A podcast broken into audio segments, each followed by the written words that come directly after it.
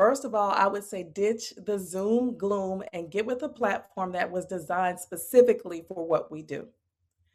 Zoom is intended to be a, a conferencing software. It's for conferencing, and we're not conferencing, we're building musicians.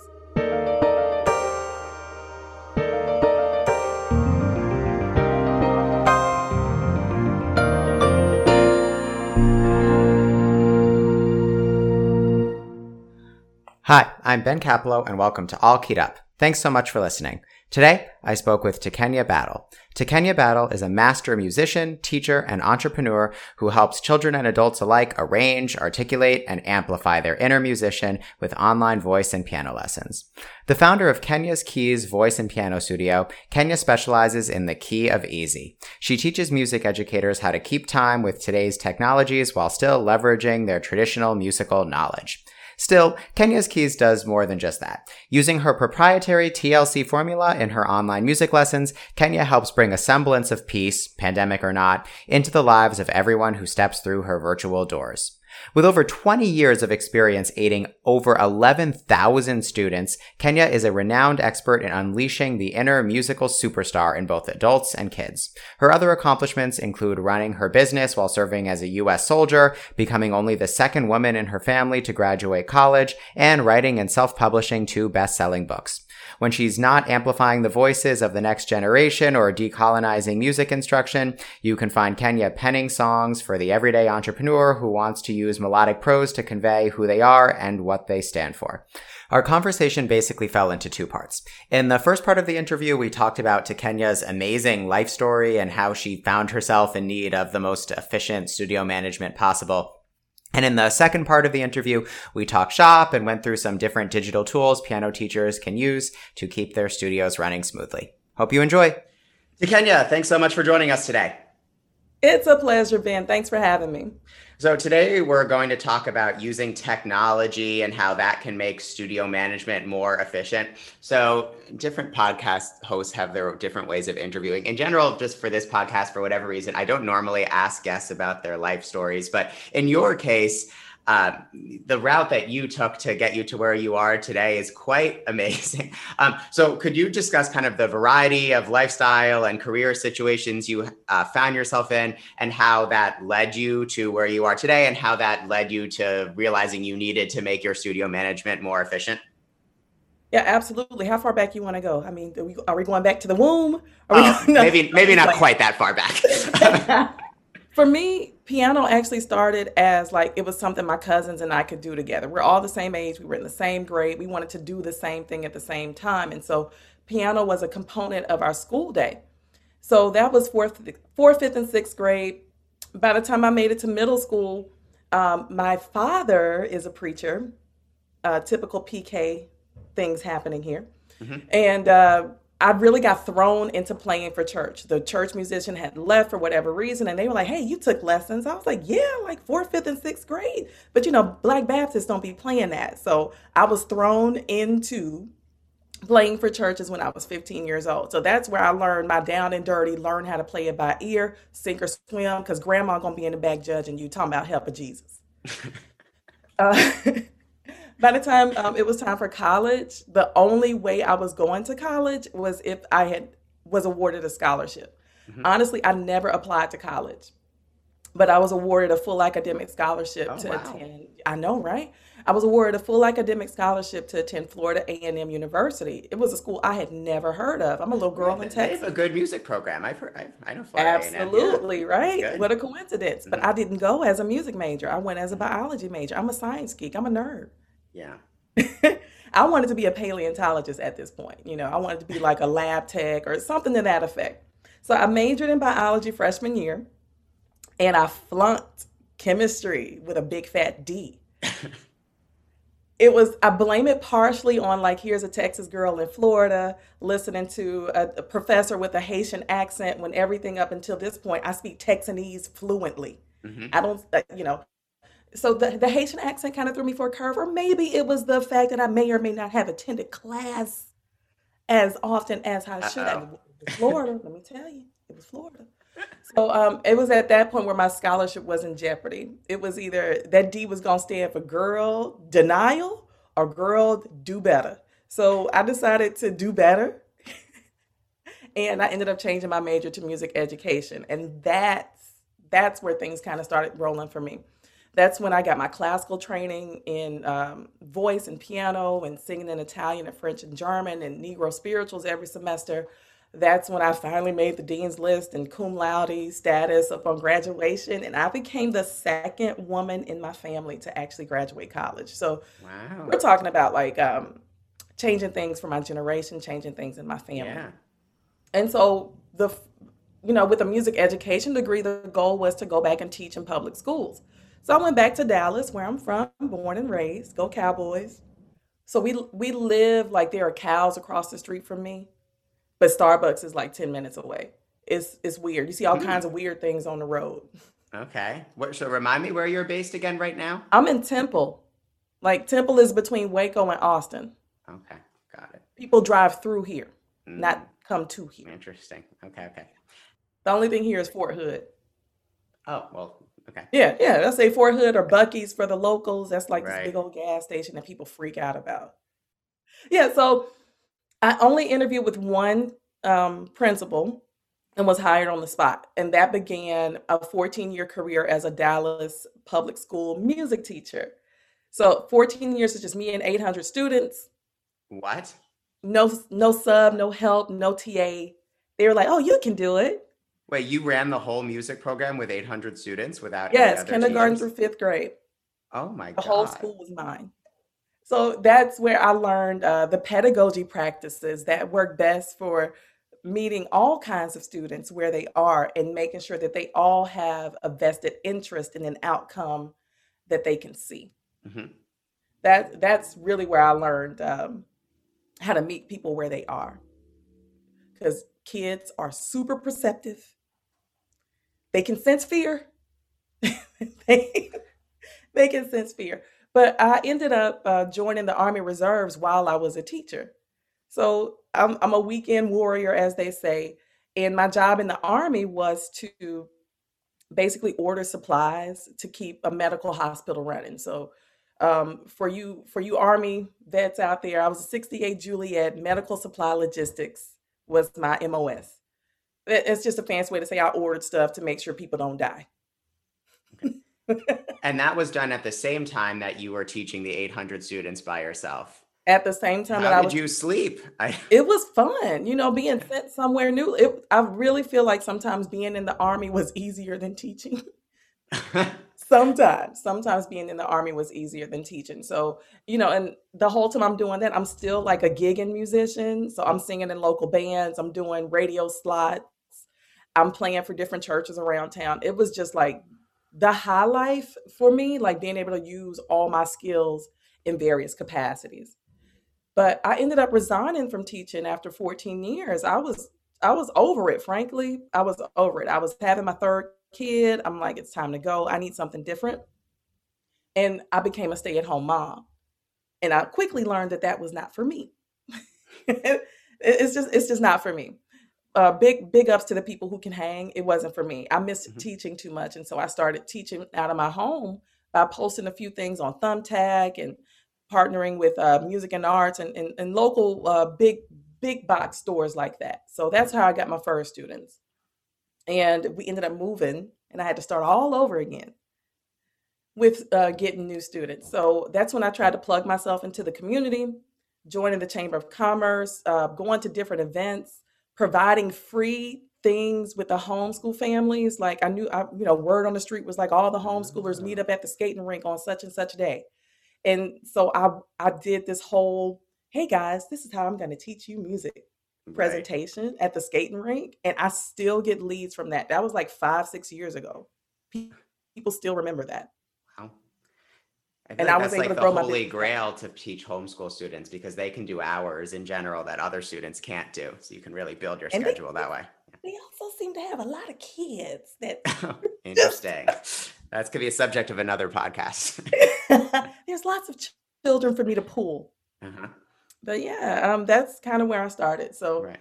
um, I've been doing my own thing. Running my own business for the if my child my last child is 7, so almost 7 years.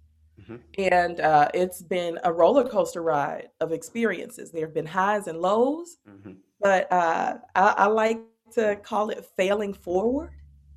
You know, you you make a mistake, you make a misstep, you learn what not to do, and you learn what to do, so that you can move a little bit further along in, in your goals. So when I first moved here, my goal was to like, oh, if I can just get three students, if I can just get three, and from three to five, five to seven, you know, uh, just right. baby steps, mm-hmm. baby steps to progress. So every time that I may have missed somebody's phone call, or if I just didn't return a phone call with the lead quickly enough, or if if I didn't have a way to accept payments in a way that worked for me, I've learned um, what I like and what I don't like. Yeah. So what you touched on there at the end about how you had so many things going on, so much to do with three kids, 800 students, the army, and all this other stuff that came up. It was really necessary to be in a situation where you ran your studio as efficiently as possible. It didn't waste time. And so all these sort of tricks that you learned maybe through the whole school of hard knocks is kind of what I want to talk about today, um, specifically with regard to technology or, as you say, smart tools. So I want to kind of just simulate a few different problems that I think a lot of piano teachers and I'm sure a lot of our listeners might experience and see what you might advise in each of these cases so that they could get to a point where their processes are more streamlined like how yours are right now. So first there's a lot of teachers who do all of their online lessons on Zoom and I think are growing a little resentful of the fact that the audio quality is sometimes poor. It's hard to hear the piano. You have to like bend in and make sure you can really hear. And there's the lag. So you can't really like play with them or clap rhythms with them or anything. So, what benefits might teachers find from alternative platforms besides Zoom? First of all, I would say ditch the Zoom gloom and get with a platform that was designed specifically for what we do. Mm-hmm. Zoom is intended to be a, a conferencing software. Mm-hmm. It's for conferencing, and we're not conferencing, we're building musicians. So I recommend that you look at a couple of different platforms. And two of my favorites are muzie.live, M-U-Z-I-E dot L-I-V-E, mm-hmm. and musico.io, M-U-S-I-C-O dot I-O. And the reason why I recommend these two platforms is number one, they are designed for you to teach music. And what mm-hmm. are we doing? We're teaching music, we're growing musicians. So um, these platforms allow you the ability to conduct your lesson within the platform both of these platforms allow you to record your lessons. Both of these platforms allow you to have um, like a like a bank of what you just did with your students, so they can always access their bank of knowledge. That, those are the things that I love about both these platforms. Mm. So they are there are some differences, but you always I want to give you guys options so you can find what works best for you. But those are the two that I recommend. Hmm. And you can still do all of the other stuff with Zoom, like share your screen or share audio and annotate sheet music. Okay.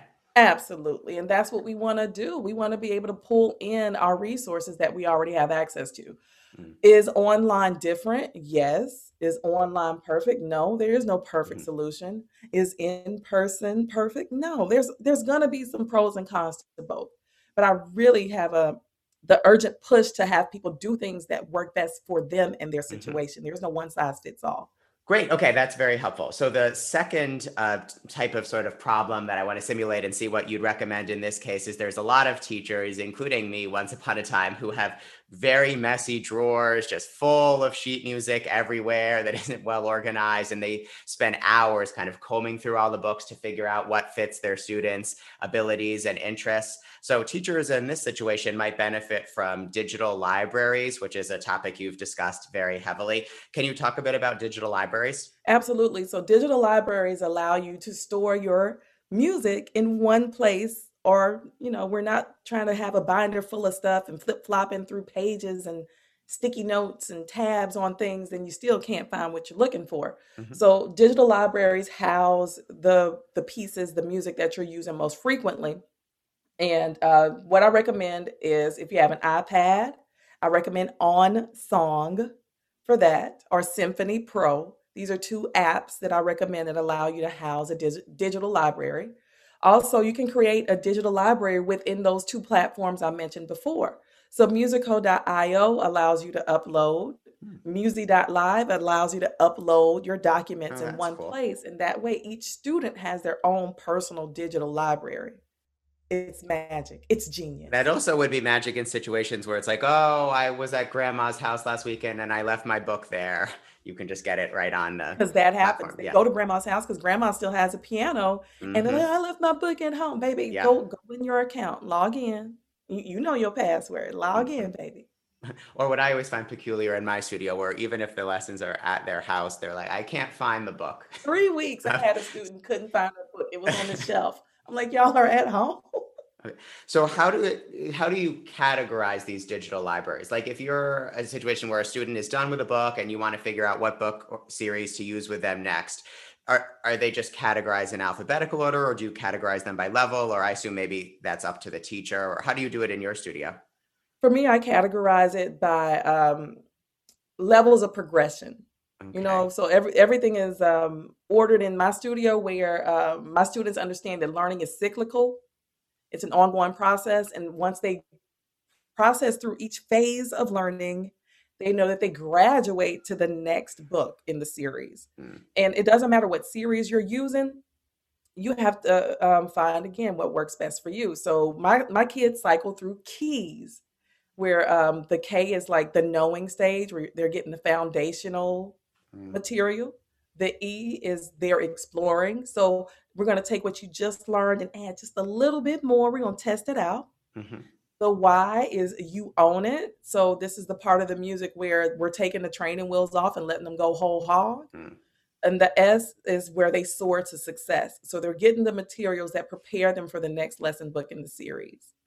Interesting, interesting. Okay. Yeah, why I was thinking of that is because I have a lot of students who they're on their core method book series, and that one has kind of a standard progression to it. But then they'll say something like, "Oh, can we do a book of Beatles songs?" Or can we, do, or they request supplemental books, and that's when I sometimes find myself scrambling to make sure I find something that's at their level. But I think having a digital thing that's all kind of organized neatly by level would solve some of those problems.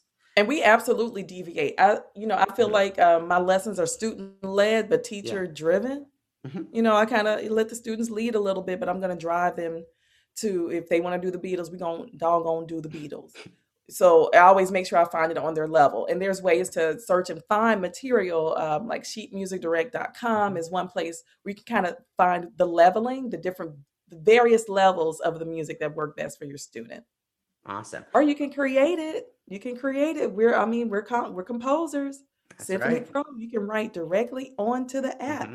and it will create the sheet music for You can you. also arrange it with the student in the lesson and then make it into an ear training lesson. I mean, there's all sorts of exciting Absolutely. How many options. can we remix Twinkle Twinkle Little Star? I'm just That's saying. right.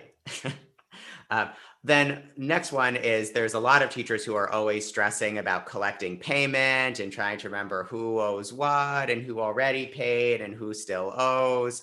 What are your favorite programs to help teachers with collecting payment? Collecting payments, you can do. Um, I can tell you some things to avoid. First of all, Sure. What should we avoid? let me tell you what not to do. Don't use platforms that aren't designed for conducting business. You know, I mean, I, I don't. I don't know if I could name names or should. Yeah, I was going to ask. I don't know if that's politically dicey, but I am a bit curious which programs you're referencing there. But that's okay. We'll get you in trouble. Venmo. Oh, The- These aren't designed. Cash App. No, mm-hmm. don't do that. Don't be doing that.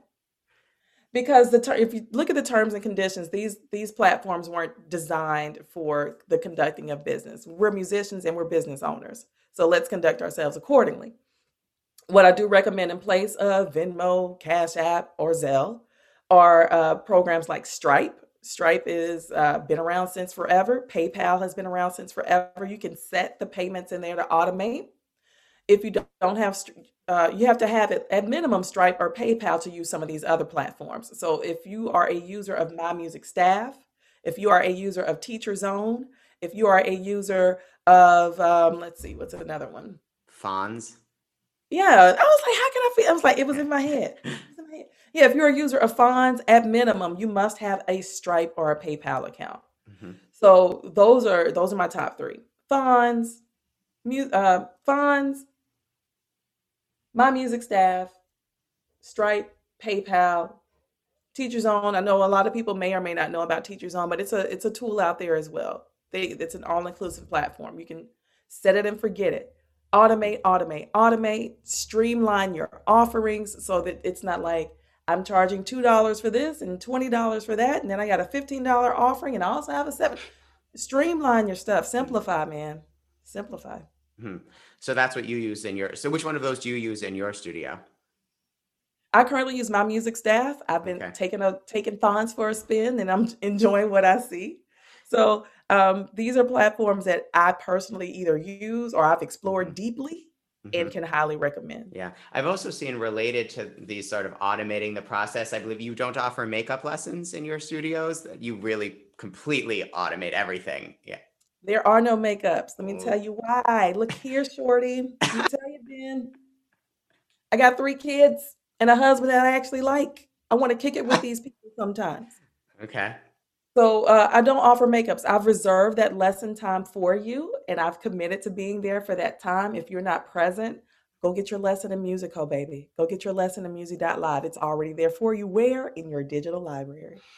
Very good. I'm envious of your boldness, uh, but that's obviously very efficient. So that's great that you do that. I'm still slowly but surely working towards that. Not You'll quite get, at your level yet, but you start finding um, what, what your limits are. You start yeah. finding what your boundaries are. Mm-hmm. Um, and when you start protecting those boundaries and putting limits on how people, um, I don't want to say uh, undervalue what we offer, I guess. Mm-hmm. Mm-hmm. Um, you know, there are exceptions. There's definitely exceptions. You know, the dog died or something. You know, there's exceptions. But nine times out of ten, nobody's going to get a makeup lesson from me. Even I had, I had a kid in the hospital. There were no makeups provided. Oh, yeah. you're staying firm to your policy. Yeah, no makeups. I had uh, I don't know if you know the name Clinton Pratt. I did uh, had him on the podcast. Yeah, Clinton's my yeah. boo. Yeah, yeah, he, yeah, he came on the podcast to talk about studio management, and he said the same thing. He also offers no makeups with no exceptions. It doesn't matter if everyone you know and loved all died on the same day. No makeups, uh, but it's very bold. So uh, for the people who are hesitant to do that, who are fearful of like, but what if? But I want to I want people to think about what's on the other side of that. Mm-hmm. What's on the other side of putting up that barrier and that boundary and that limit? Because there's freedom on the other side of that. I don't have to worry about it anymore. It's off my mm. plate. Right. Okay, switching gears for a second. Uh, the last sort of situation I want to talk about for what you would recommend is teachers who don't have as many students as they would like. I know at one point you said you were only looking to have three students, but then you kept wanting to raise it more and more. Um, so there's a lot of teachers who would like to use social media and their websites to drive more students to their studios. And you explored this a bit on a TEA masterclass, which I understand was free. So that would be a great resource maybe for our listeners to check out. What platforms might you suggest teachers like this look into? So, first of all, you want to always point your traffic to a space that you control. And nine times out of 10, your website is something that you control. Mm-hmm. Facebook is not a platform that you own. That's Zuck and them over there doing their thing. Mm-hmm. So you always want to point your traffic to a space that you can you can control. That will be your website. If you're unsure about how to get a website, start a website, um, I can recommend. Uh, I have some recommendations on that. There, I need another cup of coffee to think through it, though. You can go get a cup of coffee. But at minimum, what you want on your website, you want the information that people are looking for to be above the fold.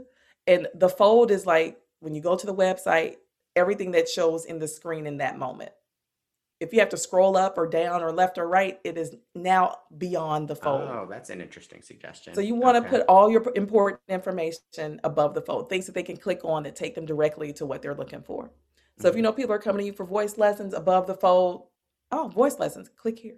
Or mm-hmm. kids ages four to whatever.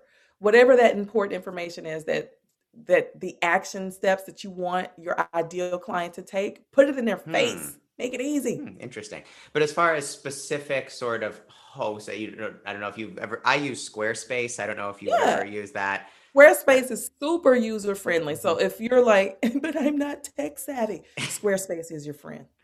Okay. Uh, so to be sure I understand you correctly, if let me know if this is a fair assessment of what you're saying. So if there was some teacher who has a few students but would like to build more, you would advise they spend more energy on maximizing their website than their social media presence, even though it's not necessarily one or the other. I would say use the social media to point them to your website. So Ah, yeah, okay. and when you're Okay. using social media, you want to have clear, concise messaging that is uh, cons- clear, concise, and consistent messaging. You want to keep Mhm. saying the same thing over and over and over and over and over again because people are gonna be like, "Oh yeah, that's that girl that does that. Oh yeah, that's that dude that does that." That's exactly what I'm looking for. Because what I'm finding is, as I'm posting on social media, the messaging that I'm using is that come here if you want to do fun things that you're actually interested in if you Mhm. want to make progress. Now, I don't say it like that. You know, it may be just a visual of it may be a visual of us having a party. Like if you see some of the screenshots on my on my Instagram, it's these kids do some stuff that I just wasn't wholly prepared for. But it's still it's still all in the name of music. They bring out their stuffed animals to play the songs that we're learning. They're um, singing the Itsy Bitsy Spider like an R&B song, and Mhm. they it's, it's just a party. Oh, And so I capture those screenshots and post that on social media. That's You good. to I have my students play for their stuffed animals all the time. That's, I I think, a great it. teaching technique. I Uh, love it. Okay, like can and now can little squishy puss play the song um, up high? You know, I mean, like yeah. just different things to do. Yeah, yeah, that's fantastic. Um, are there any other technical programs or resources that we didn't get to today, but that are some of your favorites that you think any teacher should look into? Yeah, absolutely. You want an email uh, order. You want something to email people with. Email is uh, another Mm, place where you can nurture your leads and guide hmm them to the promised land of coming to you for lessons. hmm And so I have a welcome series of emails that goes out for my new students. I have um, the most common things that they ask. It goes out automatically. You drop them in your email system, and it just pushes stuff out to them without you having to do anything. Oh, interesting. So, what like uh, what is the name of the program you use to do that? The program that I absolutely love and adore is called Active Campaign. Active Okay. Campaign. So this is um it's a CRM, it's client relationship management software. And what I can do there is a lot of times on, on my website, on my website, people have found something that they're interested in. They click, drop in their name and their email, and Active Campaign automatically sends out the first email that that it's literally called email number one. Hmm. And it tells them what I do, what I offer, what it's priced at, and their next step. Call me. Call me. Let's talk. And so over the, the next like four, five, six, seven days, it, I'm just telling them the, about the different programs that we have here, what I offer, and how I benefit them. How, Right. you know, the benefits of coming here. Yeah, I have to say, I've been on your mailing list for a while now, and you are so much better than I am about sending out emails. I mean, I think it's one almost every day, and it's very professional looking. It makes it very clear what you offer. Um, so I do want to use that to pivot into kind of to end off the interview. If you could talk a little bit about what sorts of services you provide that piano teachers might be interested in, and how our listeners can learn more about you and where they should go. Yeah, absolutely. Thank you for allowing me to present this information. So, I do provide group coaching services to my fellow peers, my Mhm. colleagues who are looking to figure this thing out from the rooter to the tutor. If you want to go from the first phone call to a full studio, I got you, boo. If you want to figure out like what is the thing that I need to do what I want as it relates to technology, if you want to figure out how do I get my students to do group lessons, how do I do group lessons online? I got you, boo. I have re- resources for that. If you want to figure out how to systemize your communication with parents, I have something for that. So that's my Key of Easy course. And the Key of Easy, keyofeasy.com will be live a little bit later. I'm still doing all the back end stuff. But you can find that information on keyofeasy.com. Until then, you can always find me on kenyaskeys.com. And I have tons of teacher resources there, some ebooks, some webinars. They're all there for you. Yeah.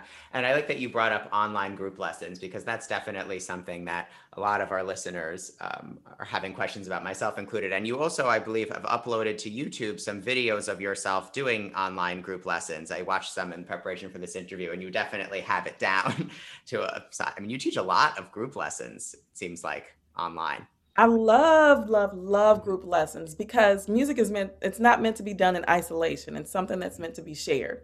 So this gives my students an opportunity to see, like, oh, wow, I didn't think of that. I love how they interpreted that piece of music. I always try to give them a chance to collaborate and create at the end of the lesson. So the way my lessons are set up, whether it's private or group, everybody gets TLC. So we do theory at the top, in the middle we do our lesson, and at the end we collaborate and create. So that could be them coming up with a, uh, improving something on the spot. That can be them playing whatever it was they worked on for the lesson part. Mm-hmm. And that can be them writing a new song. It's just an opportunity for them to express themselves through music. But having that format, that set thing that they expect, makes it way easier. Yeah, yeah. No, I have to vouch for it myself. After I watched that YouTube thing that was a bunch of your group lessons, I mean, it definitely gave me a lot of ideas for what to do with my studio. So I can vouch for it myself. And I think everything that you're offering sounds like a fantastic resource. I will definitely in the show notes try to include everything that you mentioned today in terms of the apps you recommend and also how all of our listeners can get in touch if they would like to arrange a consultation session. And I believe you offer the first one for free. Is that still, I know that was at least. I do. The true. first yeah. phone call with me is F R E E. Free is in everybody's budget. So get on the phone with me. You can schedule that. Um, just visit Kia, visit kenyaskeys.com. Reach out to me. I'm on Facebook. You can find me. Excellent. Well, really appreciate that offer and thanks for all you do and thanks for all coming on the podcast today. It's a pleasure, Ben. Thanks for having me. And thanks to all of you for tuning in to All Keyed Up. I'll see you next time.